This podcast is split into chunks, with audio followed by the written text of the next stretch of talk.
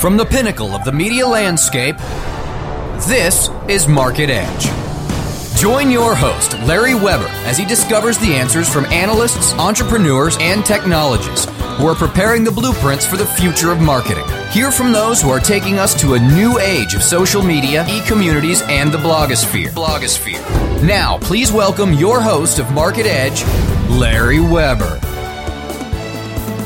Hi, and welcome to Market Edge. I'm your host, Larry Weber, chairman of W2 Group, a global marketing services ecosystem organized to help chief marketing officers in their new role as builders of communities and content aggregators. Today, I'll be talking about new opportunities and challenges facing the B2B crowd uh, and technology marketers specifically with one of the more famous chief marketing officers, Mike Grandinetti of Virtual Iron, a Boston based company that provides software solutions for creating and managing virtual systems, a very hot and highly competitive market that includes industry giant VMware. Mike has spent over 15 years as a senior executive at five venture backed technology companies. Before Virtual Iron, he co led the firewall company Raptor through a successful IPO and contributed to the software company Viewlogic's IPO. Mike also helped to merge Yantra, a company that made supply chain applications, with AT&T. Mike is a senior lecturer of entrepreneurship at MIT Sloan School of Management he also sits on the advisory board of three venture capital firms, Flagship, Echelon, and Seed Capital. Mike received his MBA from Yale, where he was named the Jess Morrow Johns Memorial Scholar. While at Yale, he was also the recipient of the Procter & Gamble Marketing Leadership Award. And he's a good guy to boot. Welcome to Market Edge, Mike. Larry, thanks so much for having me. It's, it's always a privilege to have a chance to spend time with you. So looking forward to our discussion today. Mike, our group is mostly marketers and CMOs across a, a, wide variety, mostly technology companies. But can you give us a little bit of background about Virtual Iron and and some of the challenges you're facing in that market space? Absolutely, Larry. And, and there's no question we have our our uh, challenges. So uh, our our primary competitor, VMware, is the single fastest growing company in the history of the enterprise software industry. They were the fastest to ever get to over a billion dollars in revenue. It took them less than nine years. And over the last three years, they've really hit their stride where they've gone from around 100 million to they'll probably do about, about 1.6 billion dollars in revenue this year. They've got about 100,000 customers, and they have created the category. And so when you see that kind of success, you can imagine that a lot of other companies want a piece of the market, and it really is truly a disruptive market. And while that's an overused phrase for sure. Uh, I think in this instance, it's, it's absolutely accurate. You know, virtualization is changing the way people are managing their data centers. Uh, period.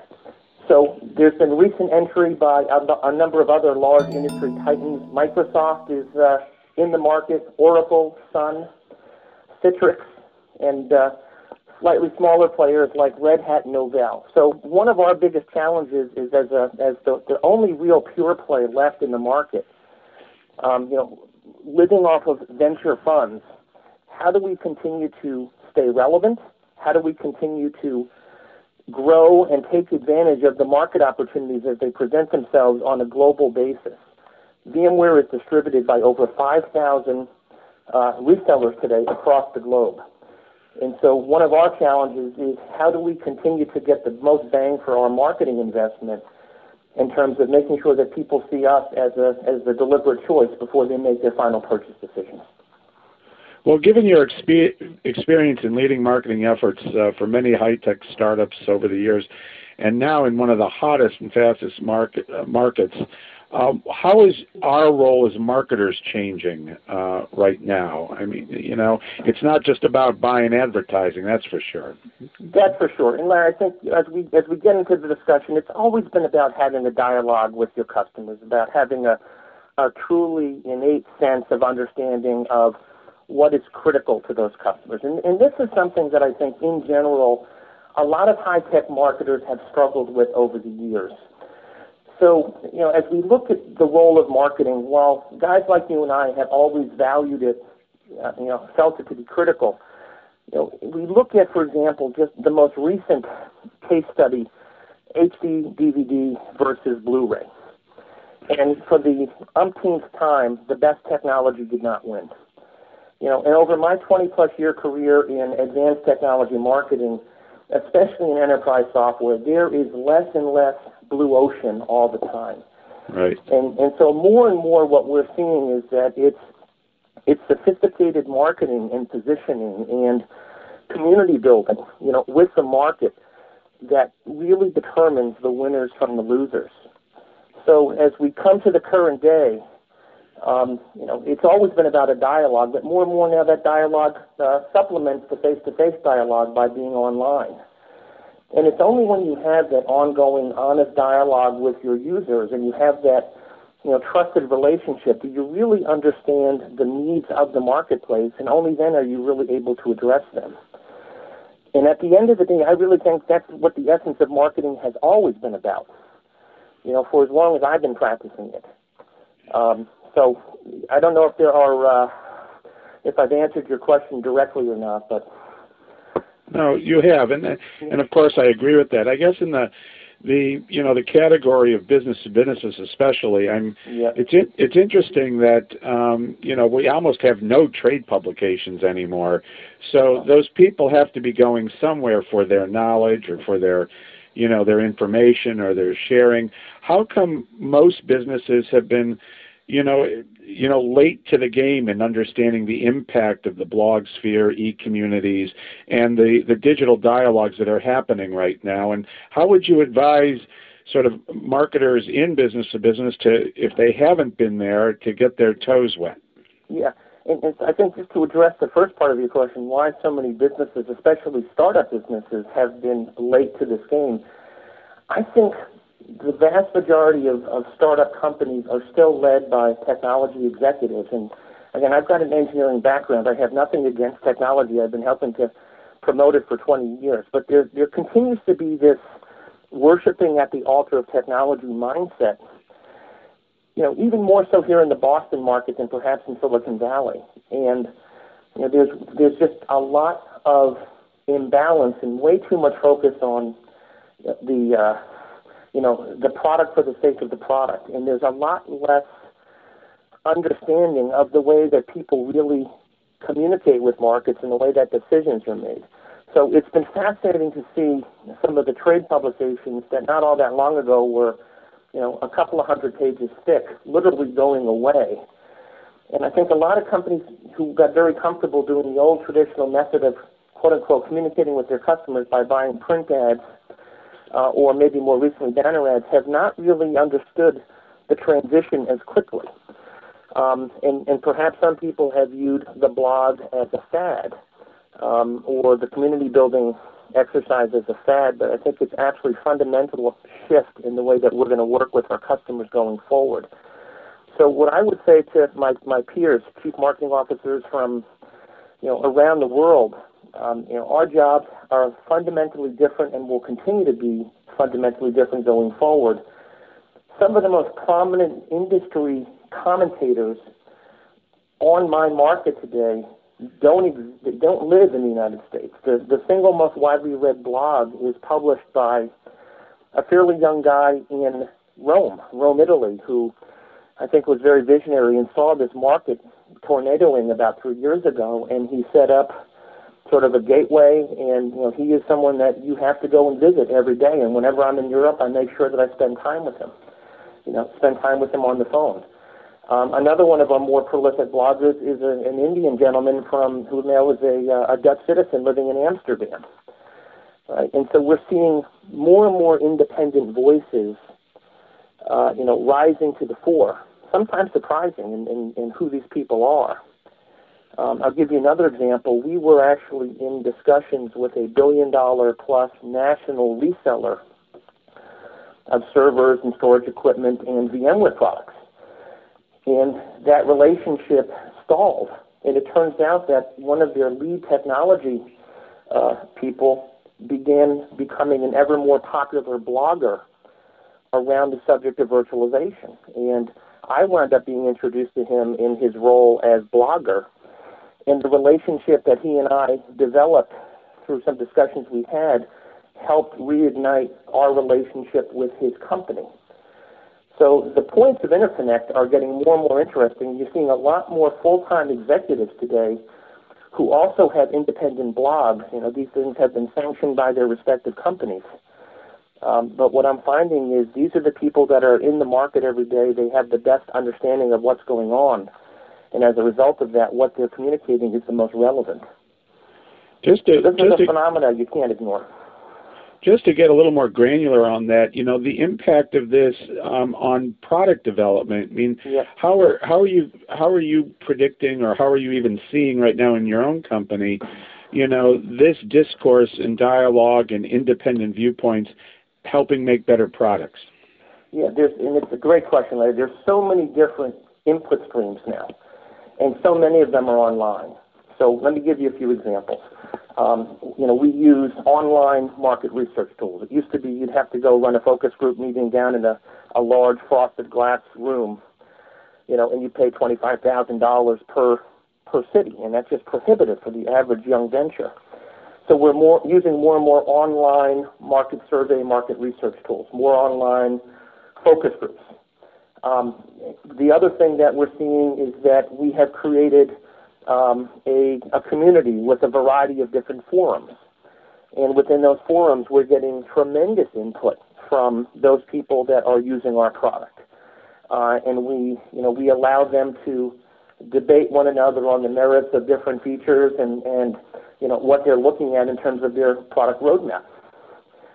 Because we sell through a large global network of resellers, we have a portal that we've created, you know, and within the context of that portal, we're getting feedback from our reseller community, you know, through different chat rooms.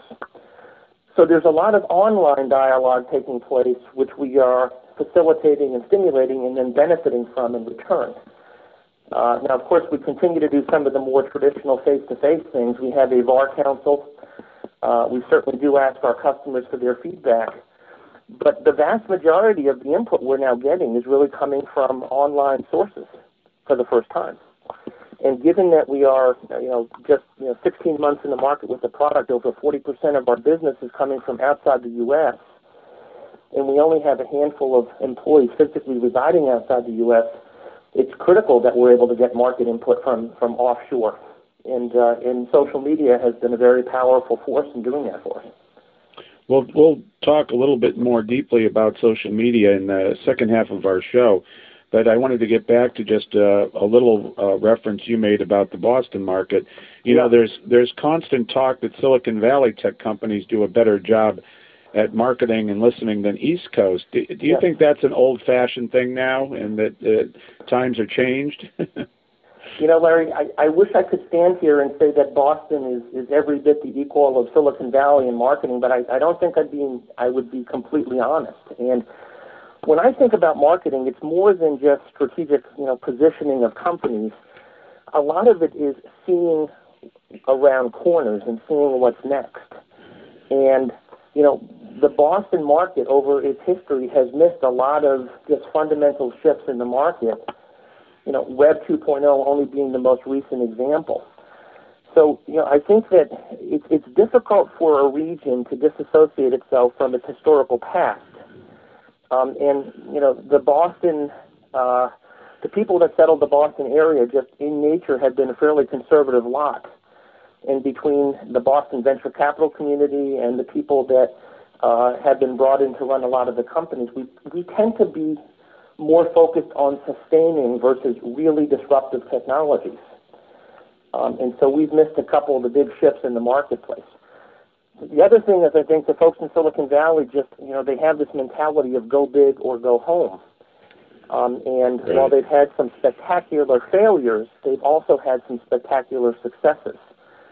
And so as I look at a lot of my Silicon Valley counterparts, um, you know, they're they're bringing a lot more marketing uh, funds to the table, trying to declare victory first and then figure out how to build out the product. Um, and I think you and I both know a lot of examples of where Boston companies were far more competent technically, but ultimately not were not the uh, the ultimate winners in their markets. Well, we had uh, a recent guest was George Colony from Forrester, Yeah. who said who said the most critical thing right now is that IT and marketing is probably the most important relationship um, going forward. IT and marketing. So say more about that.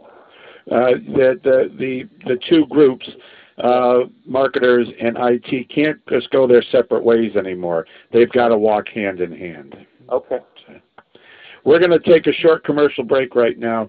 Please stand by, and we'll be right back with Mike Grandinetti of Virtual Iron and more of the conversation. Market Edge will continue in just a moment.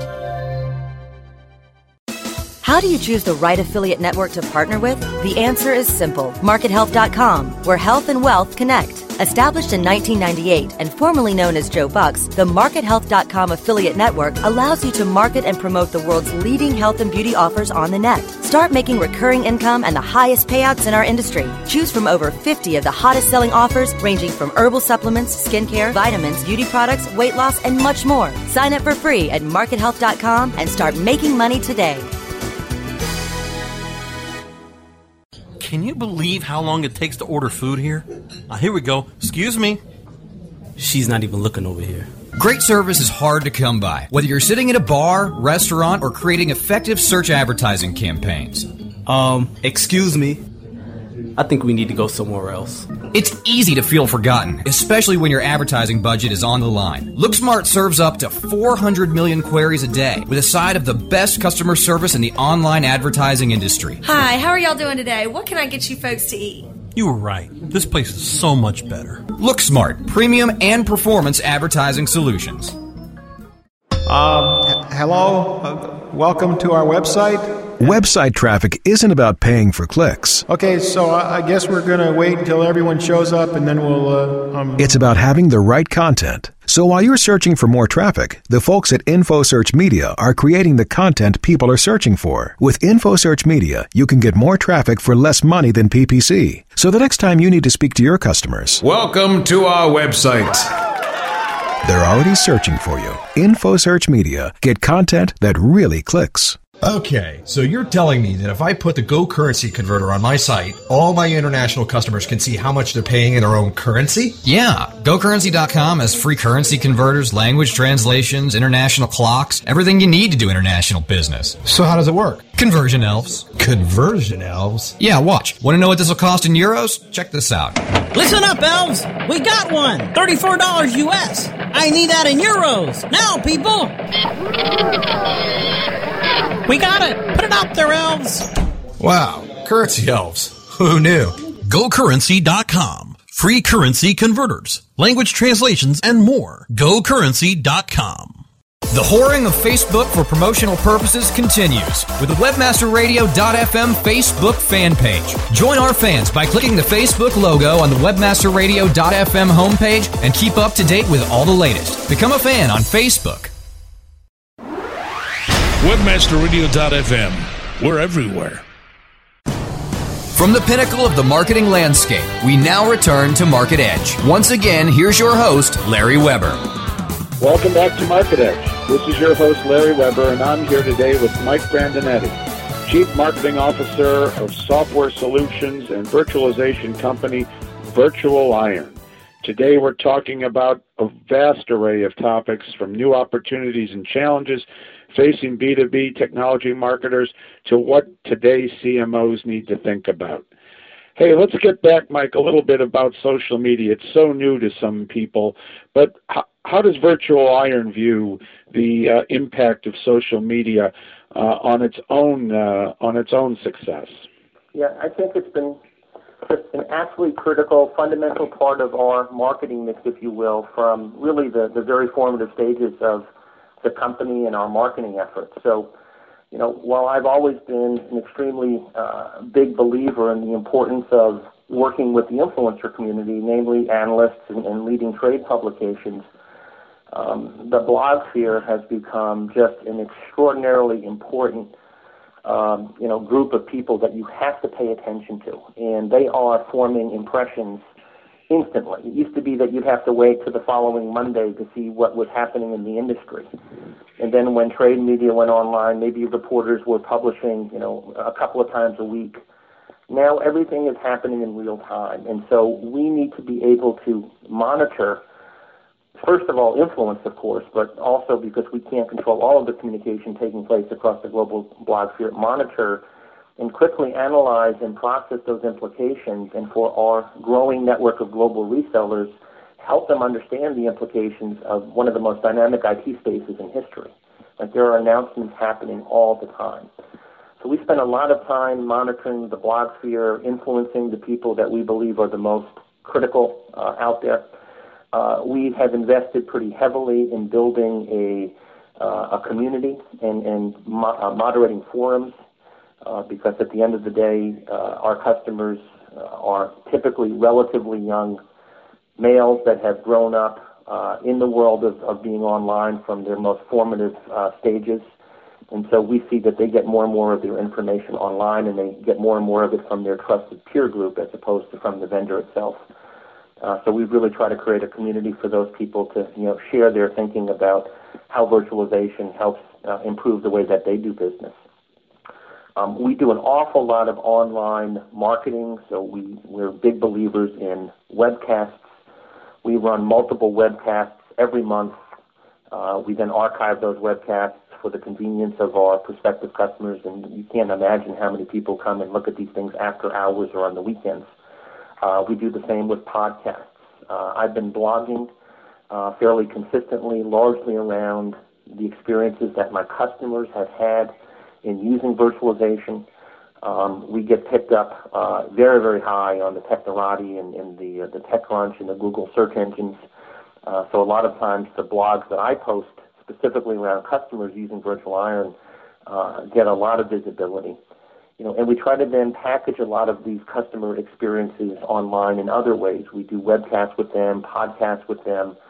Um, so, you know, we are we're using a lot of these tools. Clearly, there's a lot of room for improvement, but um, more and more of what we do is through social media. We tend to do less and less physical events today, just because we need to have global reach, and we just don't have enough people to cover all of the different events that are taking place. So we get a lot more return using social media and communicating with our constituents online. How do you keep the content fresh, uh, Mike? You know, it's it's almost like a 24/7 business. Um, how do you guys really address keeping the content at its at its best? Yeah, know, that's a great question, and it is really one of the great challenges that we've had, and and I think we go through cycles, and I think we're in an up cycle right now. But one of the things I'm trying to do is blog at least twice a week on how our customers are using our products. Um, and so I think that the single most important thing that our prospective customers care about is how people that they can associate with in their industry, uh, companies of their size and type, uh, are using the product. So we're doing that regularly, and then we're repackaging that in a variety of different ways. Um, we're, you know, based on uh, some of the things we've talked about earlier, as we learn more and more about our customers around specific initiatives underway, uh, we're blogging and creating white papers and, and webcasts around subjects that are of very strong interest to them. So the green data center, for example, um, is a critical issue to all of our customers.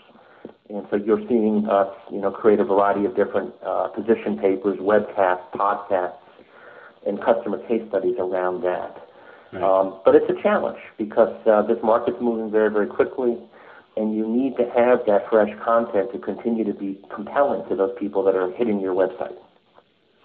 Well, the you know the it's always going to be important to keep the uh, the content fresh, and by nature, the you know social media actually doesn't have to cost an arm and a leg. It's just it's about thoughtful participation. But what strategic advice would you give sort of other startup CMOs faced with that usual pressure they get from CEOs and boards to, uh, that uh, you know to, to execute you know global marketing strategies on a limited budget?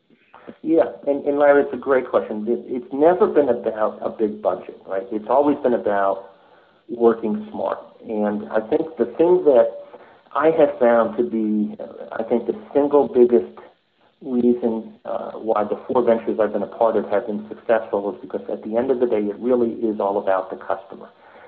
And if a marketing uh, organization, if the CMO and his leadership or her leadership drives an extremely deep and intimate understanding of the customer segments that you can really claim global leadership around, and if there's just this very in-depth understanding of what their struggles, their challenges, their obstacles are, and how you can bring some unique capabilities to bear that address those issues more than anyone else. And if you can stay true to that, um, a lot of the other stuff is really detail.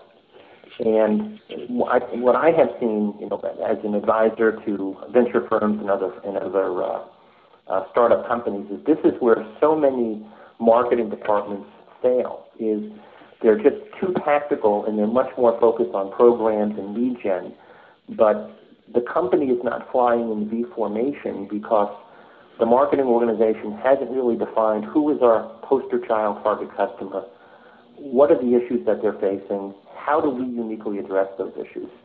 And if you continue to come back to that very fundamental point, um, it doesn't take a lot of money to be effective. Uh, all of the programs that you do that are organized behind that uh, are going to hit home, and they're going to hit home in a very impactful way.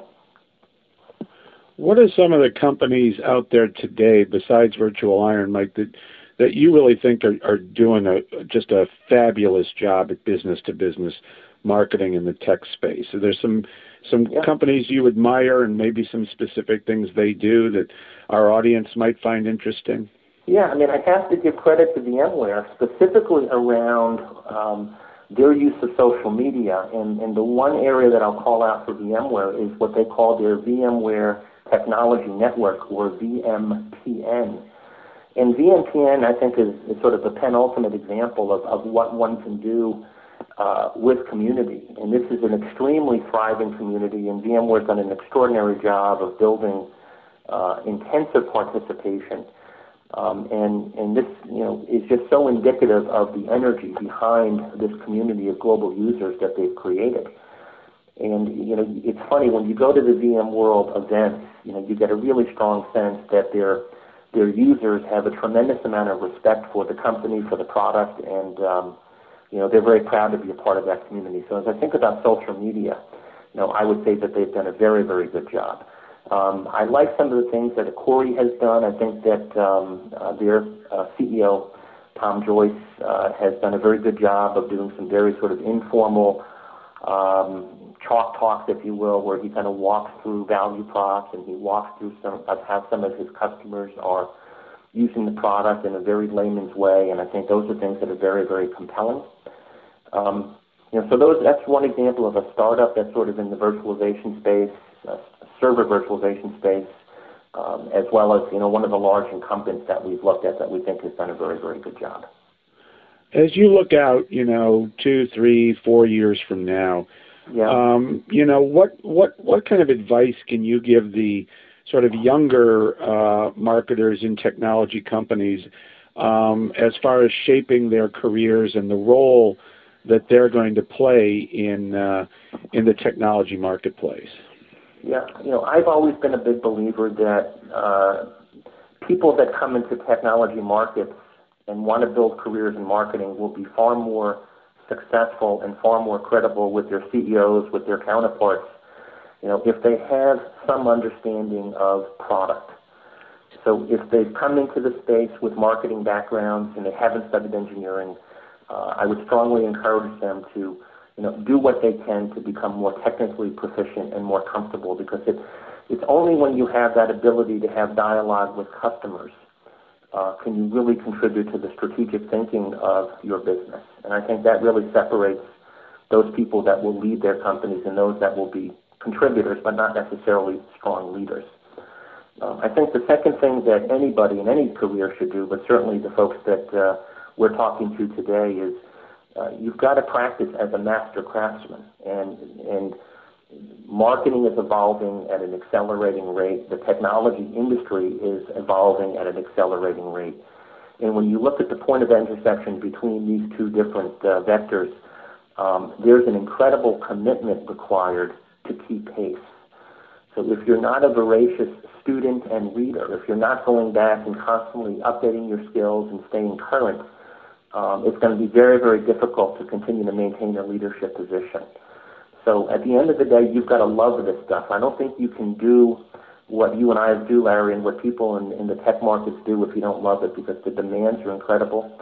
Um, and if you don't love it, you're probably not going to invest the time required to do what's needed to be successful. Couldn't agree with you more. Hey, Mike, you reading any good uh, business books lately? You'd like to share with the uh, the audience? Yeah, you know, Larry, it's funny. I uh, I'm probably reading too many good business books, but let me just let me just uh, share with you a couple that I'm reading. One is, and because we live here in the Boston marketplace, uh, biosciences has become such a powerful, powerful force. So one of the books I'm reading is The Billion Dollar Molecule uh, by Barry Werth and it's it's really a uh, it's it's an example of one company's quest for the perfect drug, and I think it really sort of embodies the entire experience of what it's like to build a successful biosciences company. It's actually a great read. Uh, I just picked up The Big Switch by Nicholas Carr, uh, and obviously Nicholas has been pretty controversial with his most recent book. Yep. Um, and he uh, he is now talking about really cloud computing, if you will. Um, and that's very relevant to virtual iron because more and more of our customers are in, adopting our technology to deliver cloud computing and cloud storage experiences to their end user customers. Uh, so I'm finding that very relevant. Uh, I recently saw a speech by Tom Kelley, who's the general manager of IDEO and uh, you know, one of the great industrial design firms. Yep. He's talking about the 10 faces of innovation. Uh, and I think he puts in really great layman's terms things that I've understood to be important for a long, long time, and I think he's done it in a, in a very uh, accessible way. And then I'm rereading one of my heroes, Clayton Christensen, Seeing What's Next, right? Because constantly playing in this world of disruption and trying to understand how to anticipate how my friends from VMware are going to respond to our dynamics. Right. So there's too many good books out there, Larry. Got about three or four open right now. Hey, our, we're, we're we're at our last question, which I always ask my uh, my guests, and it, it doesn't have to have anything to do with virtual iron Yeah. business technology. It could be from travel or food or Oh, yeah. whatever. But any really cool sites you'd like to share, even just one that uh, you've come across the last couple months that uh, you think's just terrific. Uh, in general, just across anything, huh? Yeah. Yeah, I'm, I'm probably uh, too focused on the day job right now, but um, you know, I, again, you know, maybe I'm going to promote my MIT experience here, but uh, because my my whole life is about entrepreneurship, I think the MIT entrepreneurship website for people starting companies is just an incredible compilation of. Uh, of you know resources for those people that want to move into this world. You know, in the world of online marketing, there's a, a startup company here in the Boston market called HubSpot that I think has uh, built a very very interesting set of capabilities to enable people to um, very cost effectively enhance their online uh, social media uh, and marketing efforts. So I'd say that's another one that's pretty cool. Um, so those would be two that I would uh, I would offer. Thanks, Mike, and uh, thanks. That was a fast half hour, but uh, we're, we're just about out of time. So I want to thank Mike Grandinetti, Chief Marketing Officer of Virtual Iron, one of the hottest companies in, in its space today. Thanks a lot for being with us on Market Edge, Mike. Well, it was my pleasure. Thank you for having me. Really enjoyed the discussion today. And thanks everyone out in the audience for listening to today's Market Edge conversation. Tune in again next Tuesday at 12 noon Eastern Time here in the U.S. at www.webmasterradio.fm. This is Larry Weber. Have a good day.